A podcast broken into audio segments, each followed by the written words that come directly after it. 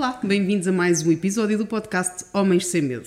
Hoje temos um convidado que pela primeira vez tem quase duas folhas A4 de introdução, portanto a minha procura por esta introdução deu bastantes frutos, encontrei muitas coisas e tive que cortar algumas, portanto, só para não estarmos aqui muito tempo.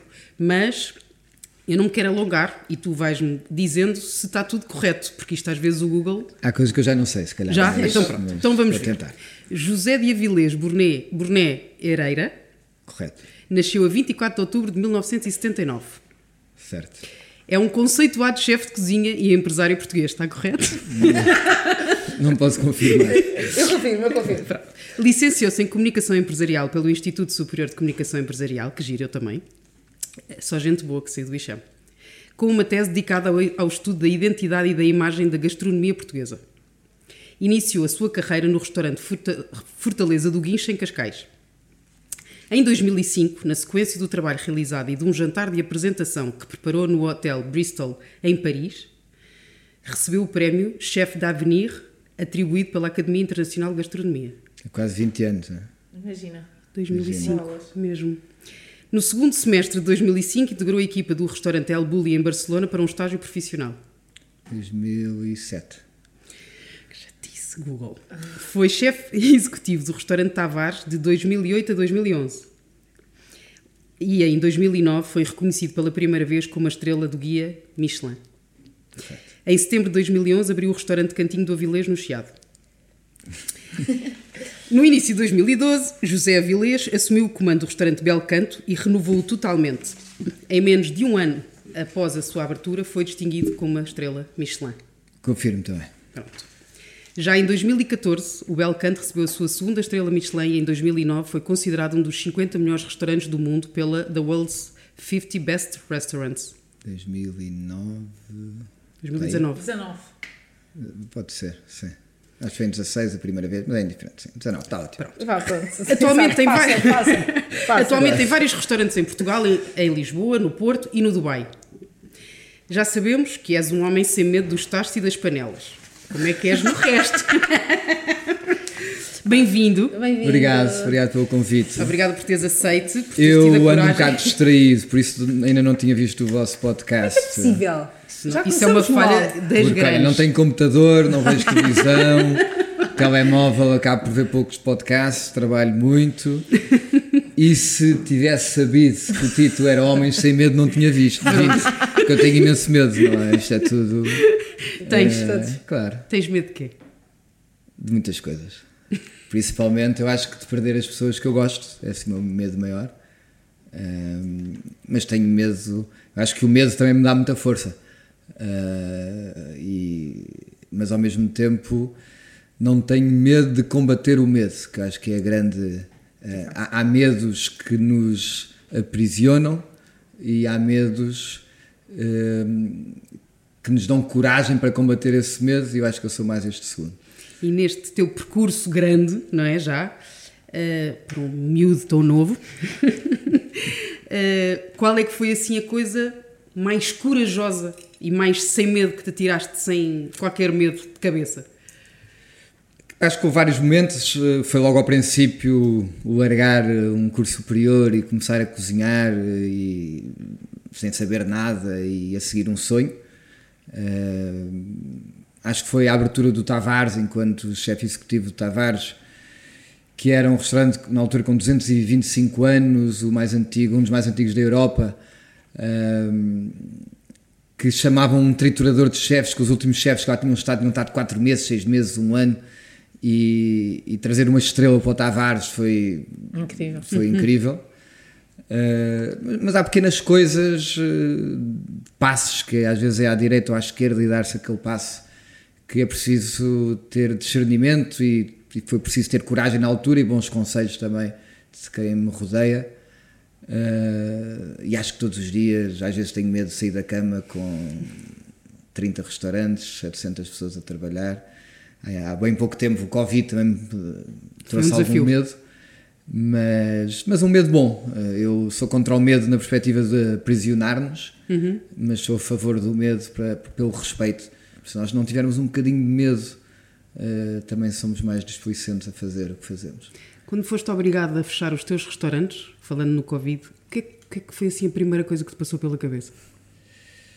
Olha, não sou muito agarrado ao dinheiro, por isso essa parte, apesar de ser uma preocupação grande, eh, não foi o tema principal e o tema principal era cuidar das minhas pessoas, cuidar da minha equipa e cuidar da minha família, quer dizer, pelo menos ficar com o mínimo que pudesse recomeçar eh, e cuidar das pessoas todas que, que têm vindo a cuidar de mim também ao longo destes anos todos. Eh, e principalmente a incerteza, não é? Nós aprendemos a gerir eh, e acho que em nenhuma escola de gestão no mundo se aprendeu a gerir com custos e sem receitas. Eh, e o que nós tínhamos na- de um dia para o outro foi uma data de custos com zero receitas e sem capacidade de ver além, com um nevoeiro cerrado eh, e valia um, a, gestão nasal, é cheira-me que isto vai passar, eh, ou valia alguma intuição de que isto vai passar, vai não sei mas não sabíamos se era dois meses, três meses, seis meses, um ano, dois anos, três anos, vai ficar para sempre, vai...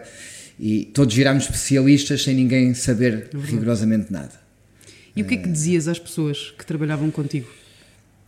Eh, que íamos fazer tudo para que ficasse tudo bem. Não conseguia dizer, porque não tinha a certeza que ia ficar tudo bem, foi uma frase que, que correu muito aí, que nos agarrámos a ela, Eh, e na verdade ia ficar tudo bem o que não ficasse mal.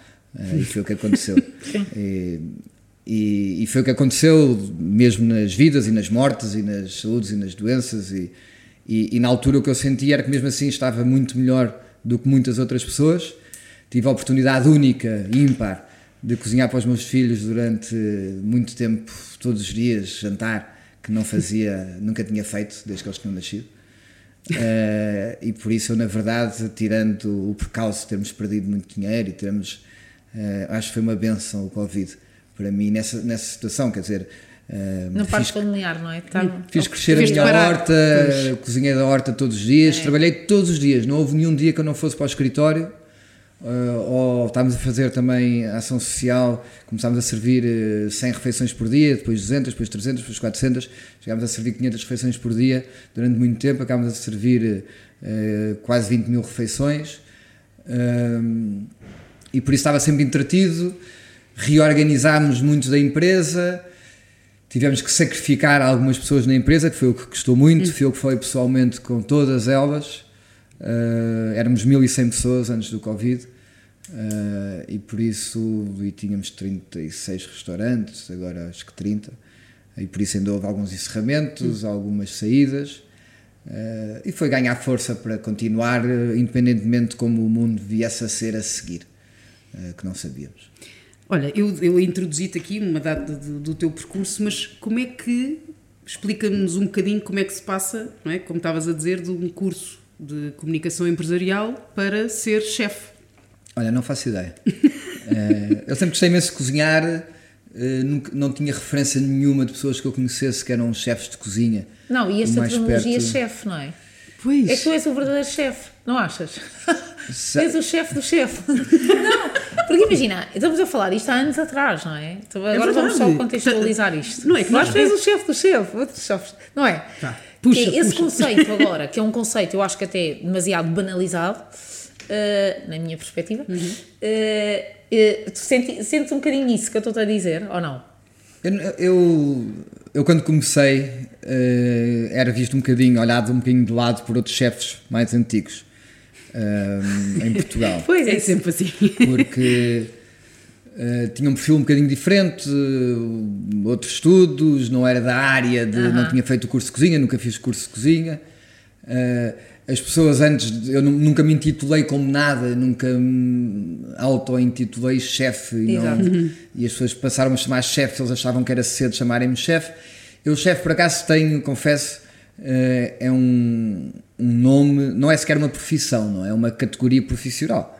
Eh, a minha profissão, eu sou cozinheiro e sou empresário, eh, sou gestor eh, e sou chefe a partir do momento que tenho uma equipa para chefiar e que tenho autoridade reconhecida por essa mesma equipa eh, para ser chefe deles e depois o resto é o que seja. É Palha o que das seja. pessoas chamarem chefe Ó chefe, chefe. também é chefe. é? Eu chamo de chefe. É, isso acho bem, foi eu que tinha pedido antes de começar. Exato, vou-te chamar chefe, desculpa. Eu agora tinha-me esquecido, mas aqui algum. Algum respeito. doutora. É, Doutora, não te esqueças. E, e por isso a minha transição dá-se. Sempre gostei de cozinhar, nunca pensei fazer isso profissionalmente até aos 20 anos.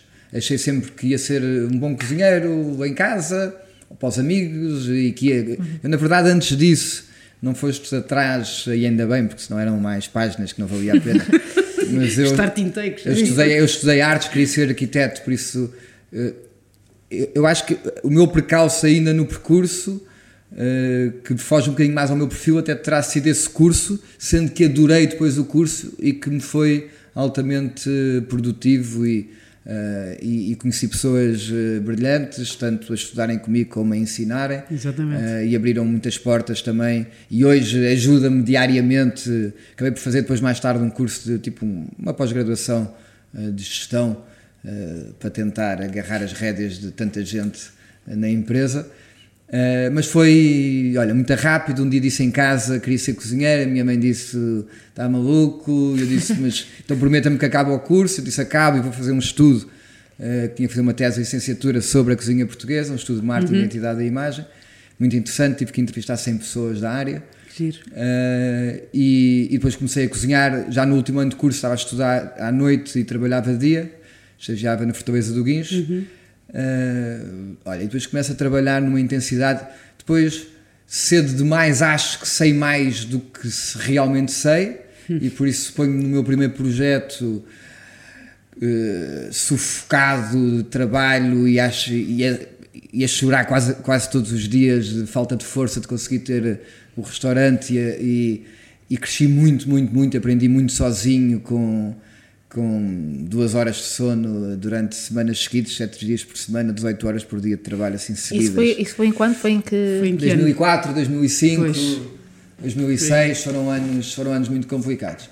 Ah, e que está que tá um bocadinho, está antes disso. Está antes disso. Ah, Está antes disso. E depois vou para o Brasil ainda, fiz lá algumas consultorias, montei umas cozinhas, uns restaurantes, depois voltei, fui para o El Bulli e fui convidado depois para ir para o Tavares. Ah, há alguns anos da minha vida que por burnout meu que nunca deixei de trabalhar e nunca deixei de entregar o que tinha que entregar, que tinha que fazer, mas há pessoas que passam por mim na rua que trabalharam comigo dois anos e que eu até que sou muito bom em caras, Não te lembras? não me lembro delas. Elas falam comigo que eu tenho ideia que conheço de algum lado e, e não me lembro delas.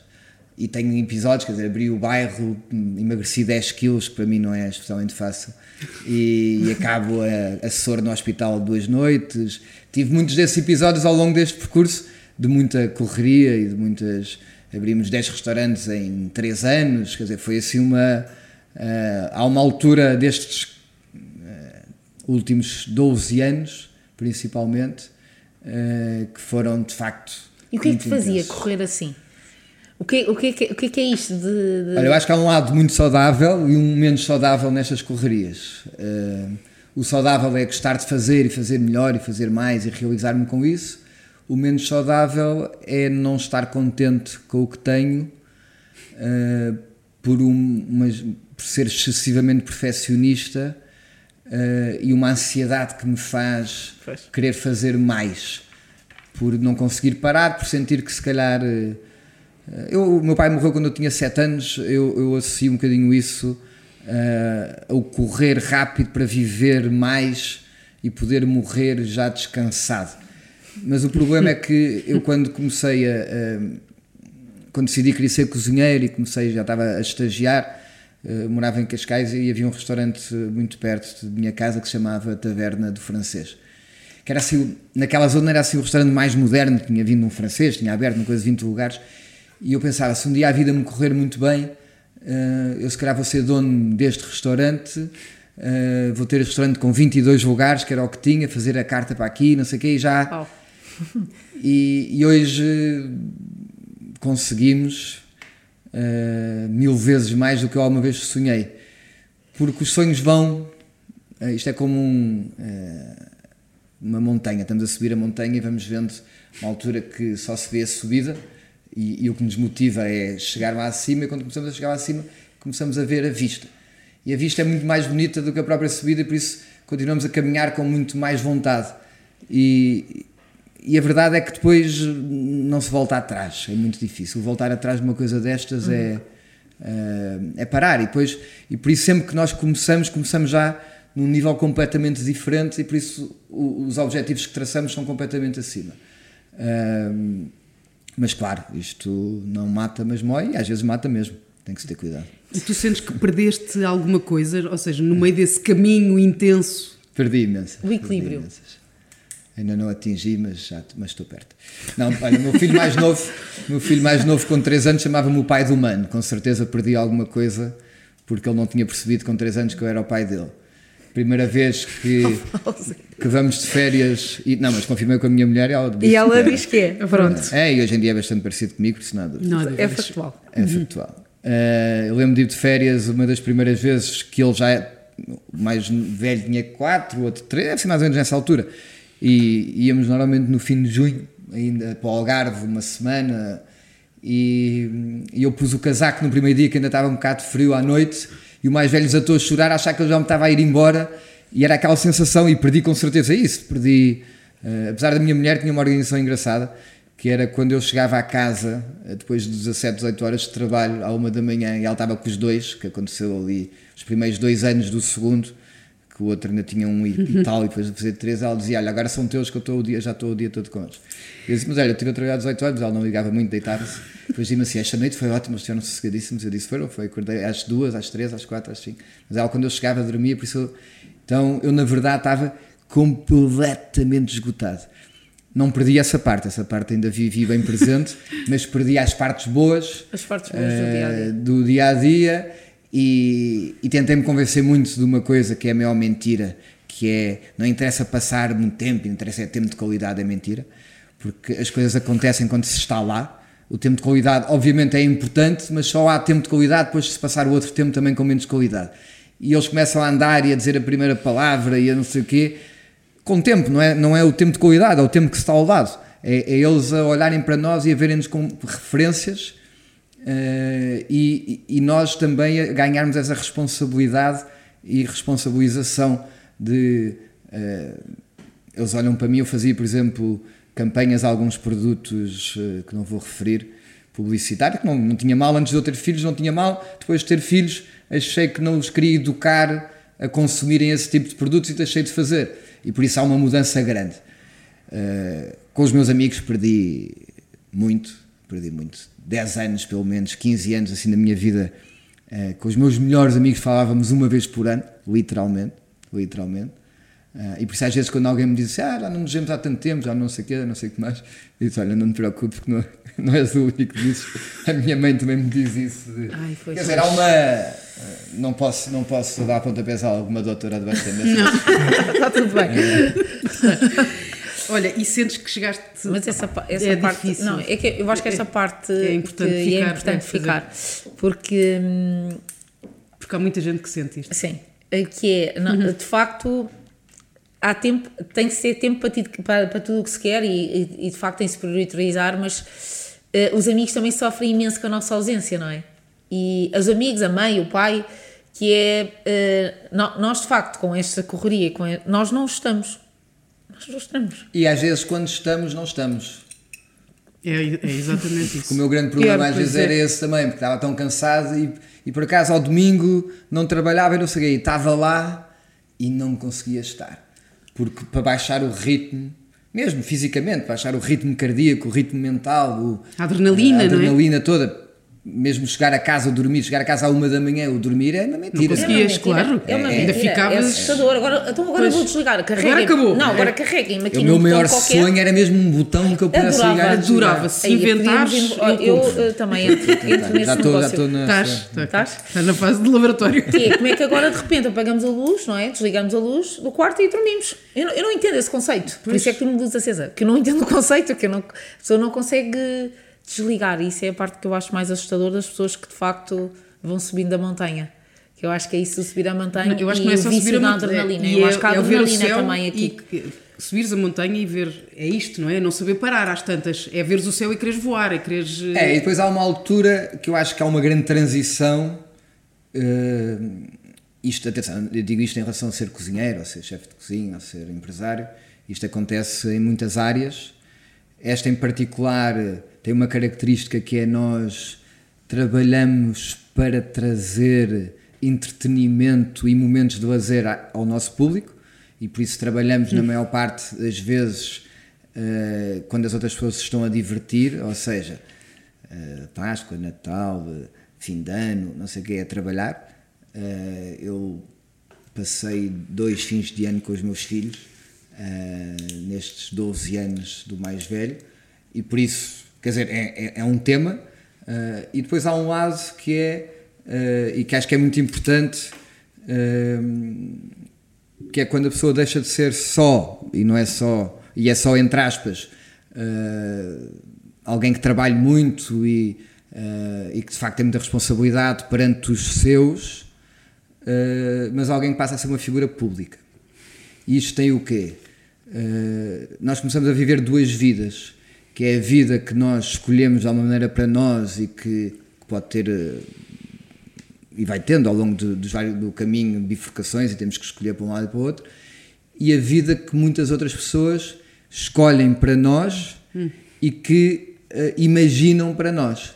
E é essa gestão. E a, e a vida resume-se, vou ser um bocadinho simplista se calhar, mas resume-se essencialmente numa coisa, que é expectativas versus realidade. Em praticamente tudo o que nós fazemos é isto. E por isso as pessoas têm muitas expectativas sobre mim. Eu mesmo que não queira, que não, não, era, não era nada daquilo que eu queria oferecer, mas as pessoas acham que era aquilo que eu queria oferecer, uh, isto condiciona-me muito. Imenso, claro. Se eu não tiver a capacidade de desligar, e na verdade não posso, porque eu. Uh, o meu trabalho, a minha, é minha elas, paixão, é? o meu negócio é cozinhar para essas para pessoas. Elas, uh, não é, não é um, um exercício egoísta de, de centrado em mim e por isso isto condiciona-nos e, e faz-nos ter uma. Mudamos de nível. Se fosse um jogo uhum. de computador, passámos para outro nível e de repente dificultava. E eu acho que depois essa gestão e esse equilíbrio é muito importante nós mantermos, porque essa expectativa das pessoas é, contamina também as pessoas à nossa volta, contamina a nossa família, e por isso temos que ter muito cuidado em gerir a gerir isso e da maneira como fazemos, eh, porque já é uma coisa diferente. Não é só a minha equipa, eh, são os meus clientes. Muitas pessoas que não são meus, que não são meus clientes dos restaurantes, mas são meus clientes, são meus seguidores, são meus. Tinha eh, os programas de televisão, fiz um programa de televisão no Brasil que tinha 30 milhões de telespectadores. Ah. Uh, 30 milhões de telespectadores muda o. Porque de repente temos pessoas, temos muitas pessoas que, uh, que criam uma ideia de. É percepção, não é? É percepção. É percepção. Uh, e, e, são pessoas que muitas delas nunca viriam ou nunca virão aos meus restaurantes, mas já são minhas clientes. Né? Uh, veem os programas de televisão, compram um livro, não sei o quê, e por isso têm, criam uma ideia. Uhum. Uh, e, e, as ideias, por um lado, a semente da ideia das coisas mais extraordinárias da vida, porque é o que nos faz crescer e alimentar. E criar, claro. E criar, uhum. e, e, e, a sensação de criar algo novo.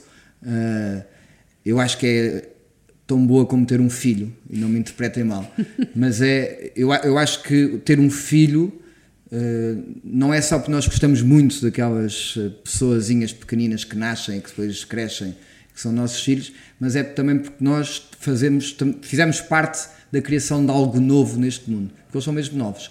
Eh, porque não são um quadro em branco, porque podem ter genes mais de um ou do outro, e dos avós e dos teus avós, e o que seja, mas há uma coisa nova que nasce única, por isso é que há uma impressão digital, há também uma impressão digital da alma, do coração, de, de, do cérebro, tudo. Por isso nós ajudamos a criar algo novo e isso é quase sobre-humano. Acho que é talvez o maior milagre da, da, da natureza e da história.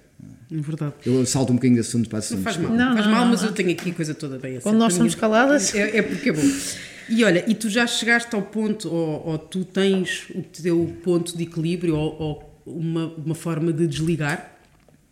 Olha, eu quando fiz os 40 anos, que foi há 3 anos, eh, faço agora, fiz agora 3 anos, uh, fiz um discurso muito bonito uh, para uma festa com os meus amigos, onde disse que me comprometia de facto que tinha feito nos últimos anos já um exercício grande de marcar na agenda coisas importantes uh, no nível familiar dos meus filhos, a festa da escola, não sei o quê, o dia do pai, aquelas coisas que me passavam completamente ao lado e começar a marcar, ao ponto de uh, vem cá o rei de Espanha, quer um jantar neste dia. Disse, não, esse dia é o dia da escola do meu filho, não posso. E sigo isto rigorosamente, não mudo mesmo cancelo trabalhos onde poderia ganhar muito dinheiro, cancelo viagens para o outro lado do mundo com coisas destas. Para mim é a reunião mais importante. Um, isso é um passo, isso é um passo incrível. É importantíssimo, é, é o saber dizer que não e, é e ter a razão e aquilo aparecer em é. prioridade na agenda, mas prometi-lhes que ia dedicar mais tempo aos amigos e passado poucos meses o Covid uh, começou. Trocou-te as voltas. E por isso passaram três anos e ainda não consegui fazer isso eh, mas para lá caminho aos poucos, uh, delegando, e eu prefiro a palavra confiante, que, que são claramente sinónimos uh, cada vez mais na minha equipa, e fazendo-os crescer e, e, passando-os às vezes para a frente deles, para a frente do comboio, porque isto é um grande comboio que eu ajudo a puxar, mas às vezes são eles que, que se põem à frente a puxar, ou pelo menos a força que vem atrás vão me empurrando à frente. Tens algum restaurante preferido? Dos meus? Sim. Não, são, são muito diferentes. Quer dizer, o Belcanto é especial pelo. É, somos 50 pessoas a trabalhar para 50 lugares, eh, os pratos são muito pensados, há uma, a cultura eh, do detalhe de, hum. é muito importante. Mas eu acho que isso é uma eh, coisa generalizada no, no, teus, na, na tu, no teu processo de criação, uhum. não é? Uhum. Eu acho que tu tens detalhe, um lado estético e de muito assim é factual, não é? Uhum. Muito acima da, da média e esse detalhe. Eu acho que o detalhe, não é? Nos amores e nos negócios, o detalhe, o detalhe é, é, tudo. é, tudo. Nós falamos sempre tanto do detalhe. O detalhe é? é? é? impressionante. Obviamente, o Belcanto é o Belcanto, mas é uma coisa que te, que te preocupa nos outros todos também. Todos. Todos. Eu, eu, eu, Mesmo no processo de criação do. Eu acho que as pessoas procuram. Eu às vezes só me apetece comer uma sopa e um prato assim bem tradicional. Mas sei também que se eu servir isso, vou defraudar 90% das expectativas que as pessoas de mim esperam sempre alguma coisa diferente. Uh, e, e, e, por isso eu tento dar isso também nos outros todos. Uh, o Encanto, que é um projeto muito recente, mas que é um projeto que me apaixona, uh, que, é um, que é alta gastronomia vegetal, que de repente, pensando numa paleta de cores e texturas e sabores, principalmente os sabores, retiramos mais do que 50% desses ingredientes que nós conhecíamos, né? tirando o peixe, a carne, o marisco, de repente ficam só, só que... os vegetais, que não é só, porque depois começamos a descobrir muitos outros que nunca tínhamos trabalhado ou que tínhamos trabalhado de maneiras diferentes e começamos a testar as texturas com uh, maneiras de os cozinhar, de os curar, de os desidratar, de os uh, fritar para ter uh, a crocância, de os secar, de os fermentar e, e, e, de repente temos, em vez de pensar, por exemplo, num morango de maio, que é uma época boa de uhum. morango, acabadinho de apanhar, bem fresco, eh, bom, doce. Eh, penso num morango que começa a nascer branco, eh, bem duro, muito ácido, mas corte muito fininho, põe com um bocadinho de vinagre e faço um pico de morango. E, tem, e, e, em vez de pegar no morango, quando, quando nós conhecemos o morango e, e, fazer uma linha, eu comecei a fazer um desenho na minha cabeça que depois passou para o papel, que é como se fosse a espinha de um peixe, que é fácil de visualizar. Tenho uma linha assim na horizontal e assim várias na vertical. Uh, e depois aqui é o objetivo para onde vamos, mas seria a cabeça do peixe. Uh, e, e, há nas estações do ano há vários ingredientes que estão no seu auge uh, e, aqui, e estão nesta linha aqui. Mas se eu recuar esse morango verde que vira um pico, que me substitui uma cebola, ou uma tangerina apanhada da árvore completamente verde e eu faço sumo dessa tangerina, é um citrino que vem juntar às centenas de citrinos que já existem, mas não é nenhum citrino que nós conhecemos, porque é uma, é uma tangerina mas ainda não chegou à, à tangerina, é uma tangerina jovem. E depois, e por isso nós abrimos uh, o espectro em termos de criatividade e de imaginação, e isto pode ser aplicado depois a tudo a na tudo. vida. Uhum. Uh, e, e, e, esta tangerina, depois se eu, este, se eu, cruzar assim e se fizer uh, uma gelatina, se fizer o sumo, se usar a raspa, se confitar, se cozer com açúcar, quer dizer, aquilo tem várias técnicas aplicadas já para isso eu posso de repente pegar no morango maduro, fazer uma gelatina de morango, um sumo morango, fazer uma gelatina com agar-agar, que dá para aquecer uh, a gelatina, servir num copo de gelatina. Isso, eu fiz isso quando os meus filhos eram pequeninos e comiam aqueles copinhos de gelatina. Uhum. E servir isso num restaurante que é uma gelatina quente, que era, eram morangos assados, tipo grelhados eh, na brasa, feitos em sumo, uma gelatina quente. Eu tenho, e a minha ideia é: estou a comer uma gelatina que é uma coisa completamente infantil, mas sabe-me a morango assado e está quente, e por isso está a jogar com uma data de sentidos e está. Uh, Mas, mas, mas, É, mas diz-me uma coisa. É um processo. Para tu, para tu chegares a- a- aqui, o, o teu processo de, de estudo e de trabalho prévio de investigação é brutal.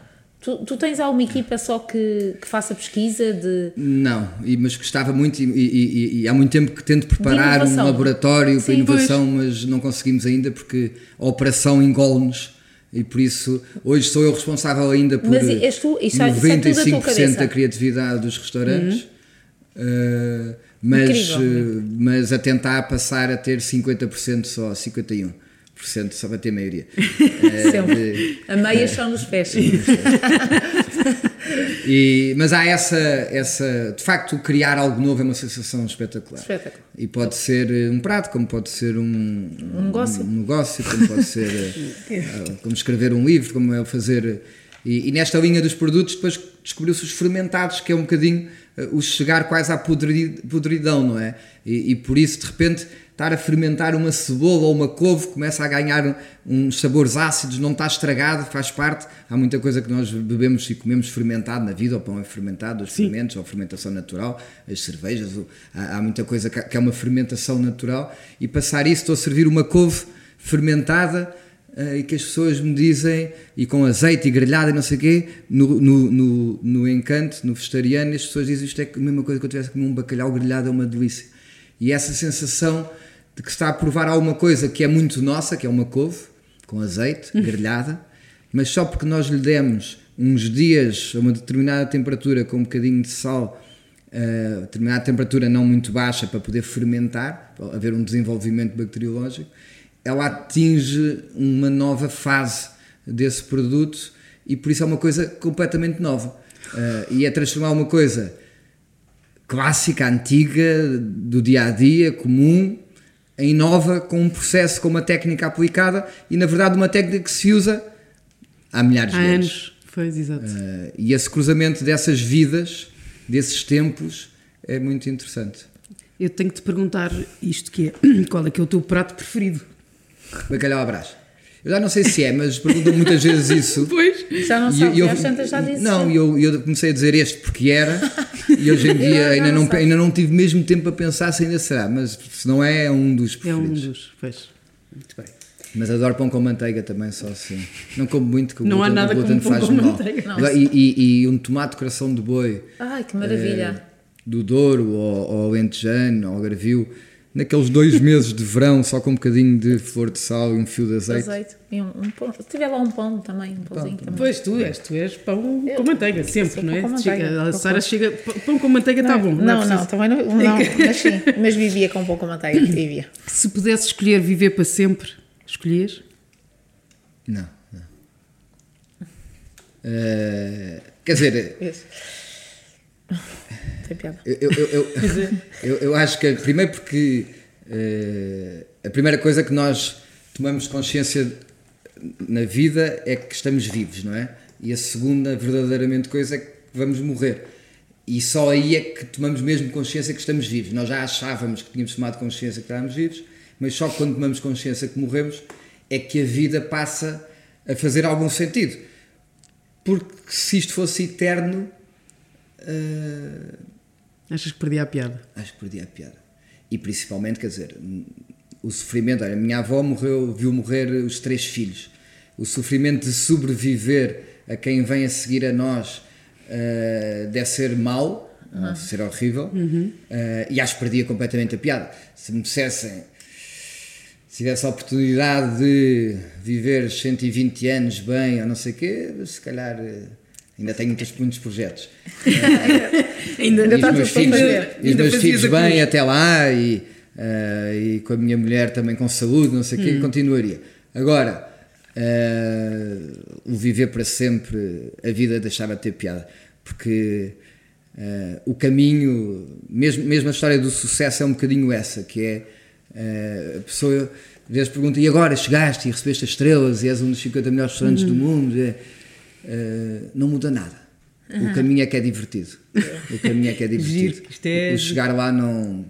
Porque não se chega, na verdade. Não se chega, porque- Não se chega, não muda nada, nós não ficamos melhores, não, não nos sentimos. eh, podemos ser mais vaidosos ou não, ou podemos. Não, pelo contrário, até que tens de começar a controlar o ego e eu acho que, que as pessoas que em determinada altura vão atingindo algum sucesso, por, por muito que não queiras mais outra vez entrar na luta e na guerra, a luta encontra-te. Claro. A luta encontra-te porque tu és essa pessoa, tu és o guerreiro que fez aquilo, então aquilo é algum reconhecimento Uhum. momentâneo, mas depois tu estás sempre à procura da luta, o que é o que eu acho que pode ser às vezes difícil. Que É um vício como outro É um qualquer. vício É. como outro E, qualquer. e- vício. e os vícios são doenças. É, não é? São- é um alimento, são- uma adrenalina que, que, que existe. alimentas e, tens- e tu alimentas disto. Claro. alimentas A da própria adrenalina, alimentas dos elogios das pessoas É. pelos trabalhos que fazes. É. Se um dia te faz, alimentas dos reconhecimentos e dos prémios, das distinções e de e alimenta e isto muitas vezes é um balão cheio de ar que às vezes alguém um dia chega assim com uma agulha só e faz assim Puf. e por isso é que eh, há uma coisa que é muito importante eh, e que as pessoas deixaram de saber distinguir, porque todas rimam e as pessoas só apanham a parte final, eh, e que são conceitos muito diferentes, que é ter, parecer e ser. E são coisas muito diferentes. E as pessoas substituem muito o ter pelo ser e substituem muito o parecer Ser. eh, pelo ser. Eh, às vezes é importante parecer eh, at- até para, para, para descansarmos um bocadinho, se fizermos a vontade aos outros e se parecer isto ou aquilo não é mau, mas a única coisa que nos dá realmente algum descanso é o ser, é nós sermos, nós estarmos mesmo, eh, nós sentirmos o que somos e estarmos orgulhosos e dormimos bem à noite porque estamos descansados, porque somos honestos e porque damos a cara pelos nossos erros e porque celebramos as nossas vitórias e, eh, e nós hoje vivemos num mundo eh, muito promovido pelas redes sociais que se criou, toda a gente tem a, a necessidade de pertencer a alguma coisa, é? a família, um grupo de trabalho, uma empresa, um grupo de amigos e, eh, e cada vez mais eu sinto isso muito das pessoas que trabalham comigo, são pessoas, a maior parte delas muito novas ou que começam a trabalhar, eh, deixaram de ter tanto essa vontade. Eh, já não querem muito ter, eh, porque não lhes interessa ter carro, não transportes públicos, mesmo ter uma casa é um bocado indiferente. O pertencer, elas já acham que pertencem, mas é uma realidade paralela e falsa, que é as redes sociais. E acho, eu, eu não sou um extremista, acho, acho que é divertido as redes sociais, e tenho, tenho mais para motivos profissionais, mas também ponho algumas coisas mais pessoais.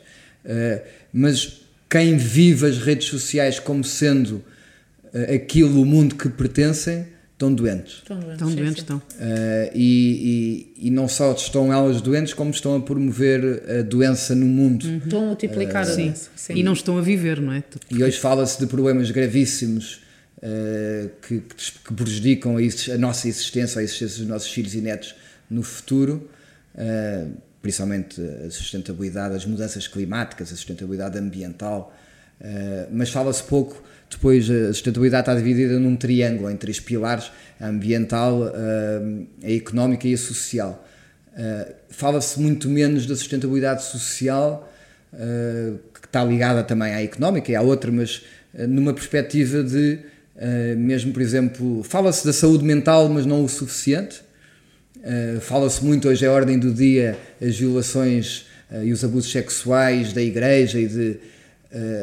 e ninguém praticamente abre a boca sobre esses abusos que se passam nas casas, nas próprias casas. Estamos a falar de 3% para 42% uns e outros.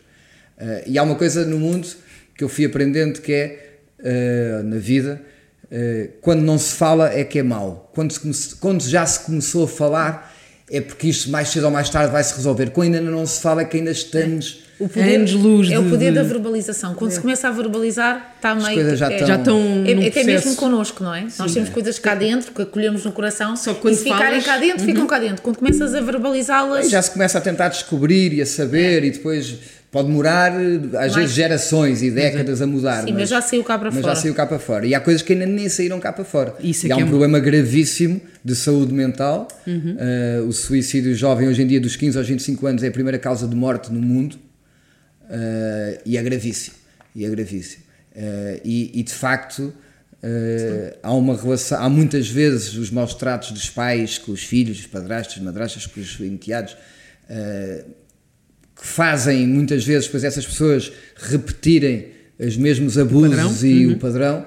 Uh, eu não quero virar isto num tema psicológico, mas de psicologia. Não, não, isto é uma conversa. Mas, para mim, mas para mim é uma coisa que me preocupa uhum. muito porque não vale a pena salvar o mundo, não vale a pena salvar o ambiente se não salvarmos as pessoas. Não, as pessoas. É mesmo. Porque estas pessoas vão destruir tudo o resto antes. Concordo Aliás, estamos em plena guerra, com o risco de uma guerra nuclear. Uhum. Eh, de repente, que se falem energias alternativas, tem que se voltar a algumas energias nucleares para conseguirmos. Eh, e por isso andamos na Europa e no Brasil e nos Estados Unidos a tentar que as mulheres mostrem os mamilos no Instagram e andamos no Afeganistão a tentar que as mulheres possam sair de casa e mostrem o nariz e que possam estudar e que possam trabalhar. E por isso nós ainda temos muitos mundos diferentes e muitas, muitas desigualdades. Uh, e às vezes falamos com certezas absolutas e devíamos ter menos certezas e, e, pensar um bocadinho melhor antes de dar opiniões. Por isso não tenho opiniões sobre nada. E acaba aqui o blog. Pronto, então vamos para uma coisa positiva. Quem é que é a pessoa que mais admiras? Uh, acho que a minha mãe.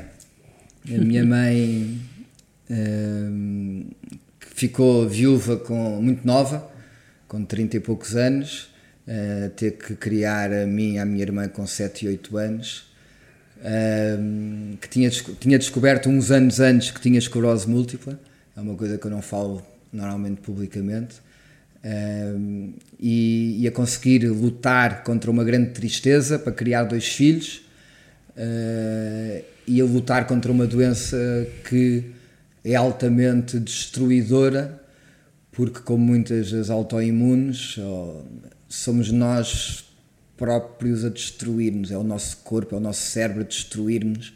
E tem um lado que psicologicamente é muito pesado, que é uh, nós estamos a matar aos poucos, ou estamos a, a nós próprios com esta doença estamos a destruir-nos uma autodestruição. Uh, e, e continua ainda firme uh, e, e, a ver isto tudo e feliz e, uh, e por isso se calhar não lhe digo as vezes suficientes mas é a pessoa que eu mais admiro e ela gosta dos teus cozinhados? Gosta, gosta. não vem muito aos restaurantes mas, mas agora por acaso fez 70 anos e fiz um jantar para a família e para os amigos mais próximos dela, eram 70 pessoas, num restaurante que ainda não abriu, por isso sentiu-se muito contente também de ir provar pela primeira vez o, esse restaurante e foi e gosta. Também se não gostasse, acho que não dizia. Também não ia dizer. Eh, Olha, diz uma coisa, e hum, a palavra gratidão, agradecer, uh, como é que a gratidão e o agradecimento está na tua vida? O que, que é que tu mais agradeces? Assim, se olhas para a tua vida para trás, nesses teus radiantes 43 uhum, anos. Exato. Agradeces muito. Agradeço imenso. Eu acho que a palavra talvez que eu mais uso na minha vida é obrigado. Uh, umas vezes mais bem aplicadas que outras e umas mais uh, sentidas no, na perspectiva da profundidade de um obrigado por, e, e, de um obrigado por educação que eu acho que é muito importante. Porque o obrigado, o desculpe e o se faz favor é uma coisa que eu tento transmitir muito às minhas equipas, não custa nada e na verdade completa bem praticamente todas uhum. as frases e, e, faz o mundo melhor. Um, mas estou muito grato uh, uh, pela saúde uh, e, e, a força e ter força para, para poder fazer tudo o que tenho feito. Muito grato pela minha família, pelos valores que me transmitiram e que me educaram. muito grato pelo contexto que vivemos, que vivo, mas pensando até enquanto português, olhando hoje em dia aqui bem perto, uh, pessoas com contextos muito, muito piores. Uh, e, e, grato a mim próprio de muitas vezes ter escolhido o caminho mais difícil, mas que valeu a pena. Porque acho que é muito importante também, eu, eu há quatro dias, há cinco dias, não, não, dez dias, é porque vim, vim de, de, Dubai há três dias, mas antes estive em São Paulo, mas só tive 30 horas em São Paulo, fui dar uma palestra para fazer um jantar. E, e dei uma palestra sobre a cozinha do abraço uh, e sobre. Uh, e falava da importância de nos abraçarmos também a nós próprios, na perspectiva de estarmos estamos contentes com o que nós fazemos e não é, e não é um exercício de uh, convencimento e de uh, é, é, nós às vezes tomamos decisões uh, que não era o caminho mais fácil e que devemos agradecer por as termos tomado. E como às vezes devemos dizer estúpido fizeste isto. Porque muitas vezes passa ao lado e e, e, é muito importante. Eu lembro, há uma história que eu, já se passou há, foi em 2009 ou 2008, 2008 já, lá vão quase 15 anos. Uhum. E estávamos no Tavares, estava no Tavares, estava a servir um prato no menu de degustação de um casal que tinha chegado muito tarde já, que tinha pedido para mudar uma data de coisas, era um sábado à noite, estávamos cansadíssimos depois de uma semana inteira de trabalho, uh, e às 11h30 da noite estávamos a servir um salmonete, eu cozinhei os salmonetes na salamandra, que tem que ter um ponto de cozedura, é muito delicado, tem que ter aqueles 1 minuto, 45 segundos, dependendo do tamanho. E empratei os pratos, o chefe de sala agarra nos pratos, está a sair para a cozinha. E eu, quando empratei os pratos, vi que, eh, que estavam, tinham passado 10 segundos do ponto de cozedura. Mas eu estava tão cansado que pensei: olha, a pessoa não vai notar, uh, vou servir. O chefe de sala agarra nos pratos, e quando agarra nos pratos, eu disse: para, vou fazer outra vez. Ele largou os pratos, eu fui fazer salmonedos novos, mandei esses pratos para o lixo, fui fazer novos. Servi os pratos, eu fui-me deitar, cansado, contente pela decisão, mas não tinha pensado muito nisso, achei, foi, foi a decisão certa. E no dia a seguir recebo às 8 e meia da manhã uma chamada de um, de um crítico gastronómico português a dizer, não sei se já viu o blog uh, do crítico, que na altura era o maior crítico espanhol de gastronomia, que ontem jantou no Tavares e que começa o texto a dizer um salmonete no seu ponto perfeito de cocção, o futuro da cozinha portuguesa, o melhor do futuro da cozinha portuguesa uh, nesta mesa do Tavares. Isso foi intervenção divina. E, e por isso vale, há sempre, de Deus aí. vale sempre a pena tentar ser melhor. E isto passa, Bem, isto não é só com a cozinha, é só, isto, vale para tudo. E nós às vezes estamos perante alguém, tivemos uma má atitude e podemos ir corrigi-la. Uh, e, e o estar bem uh, é o melhor que há. Estar bem. Ah, bem. E dormir descansado. É mesmo isso. Não ir por atalhos, não é? Que é super fácil. Há sempre um atalho. Há sempre, há sempre, ali no teu caminho alguém que diz assim: Olha. O caminho mais fácil uh, às vem vezes. por aqui. E tu seguir na estrada, enfiar-te no caminho, não é? E confiar na intuição. E isso é foi, ótimo, chegar é? à cama e pensar: Não, não fui. Sim, não é? Não, é, não Bem, cedi. Exatamente. Bem, nós já passámos mais ou menos por este tema, mas vou ter que fazer a pergunta na mesma, que é, para quem é que tens sempre tempo? Para os meus filhos. Ou, ou devia. Não devia. não, mas, não, mas está... para quem tenho, tem que ter e que tento ao máximo sempre ter. O que é que ainda te falta fazer? Eu. eu, eu... que pergunta, não é? Não, eu, eu gosto de pensar que ainda falta o melhor. É, the best is yet, yet to come. come. Estas pessoas não têm remédio. Não, eu chego a esta conclusão. Mas eu sei, nós temos três pessoas aqui que não têm remédio. Mas pode não ser numa perspectiva de construir, pode ser numa. De constru, há de ser sempre de construir, mas não de aumentar. Sim, pode sim. ser uma perspectiva de. Eu, eu, acho que é muito importante, muito, muito, muito importante nós ouvirmos-nos. Uh, e, e para ouvirmos precisamos de silêncio e precisamos de tempo. Quando não temos tempo, não nos conseguimos ouvir. E por isso eu espero ter um bocadinho mais de tempo para me começar a ouvir um bocadinho mais para saber o que é que vou fazer nos próximos 10 anos da minha vida. Que ainda não sei porque ainda não me consegui ouvir uh, suficientemente bem. Mas vou ouvir e vou fazer. E há algum restaurante assim para abrir, uh, novo? Ah, mas, mas não é por aí que vai ser o melhor da minha vida. Exato. Não, temos programado para abrir daí umas semanas um restaurante. Duas semanas, uh, Em Cascais. Cascais interessa-me, conta-me, só favor. Ao lado, ao lado, ao lado do, do Montemar. um projeto sei. que temos pronto há muito tempo Sim. e que Está lindo uh, aquilo. Está, está bonito. Muita gente a fazer lá PT, a treinar, a fazer piqueniques, vai, com restaurantes fechados já há muito tempo. Agora temos, uns projetos, temos uns projetos internacionais, estamos no Dubai, mas estamos com um projeto em Macau também. Estamos a começar um projeto também uh, nos Estados Unidos. E, ah, mas uh, não é isso, não é nada disso. Isso é, faz parte e, e faz-me é vibrar e faz-me tenho um projeto também muito pessoal meu uh, em Portugal, que não posso revelar, mas que em breve será revelado, uh, que esse veio das entranhas mesmo a construir aquilo, é uma coisa mesmo muito diferente de tudo o que eu fiz. Uau! Uh, e, Bem, isso e isso já tenho, já tenho lenha para me queimar nos próximos, Pronto, no está próximo bom, ano. tá bom. Deixaste Tá aqui bom, a, a tá curiosidade bom. no ar, completamente. Tá bom, adrenalina, a montanha, tá bom. Bem, então, eh, queremos ser convidadas para o restaurante de Cascais, só para avisar. e antes de acabarmos, eh, vou deixar aqui o desafio que deixamos sempre no fim de cada episódio, que é dizer-nos quem é que são as mulheres, dizer-nos quem é que são as mulheres da tua vida e deixares uma mensagem se quiseres. Uh, a minha mãe, a minha mulher e a minha irmã, uh, que me acompanham, umas desde que eu nasci, outras mais, já mais tarde, mas de, de muito perto, uh, e a dizer que as amo muito. É só. Pronto, eu acho que acabamos da Bem, melhor maneira. bom. Que conversa boa, obrigada. Obrigado. Obrigada, Zé. Até ao próximo episódio.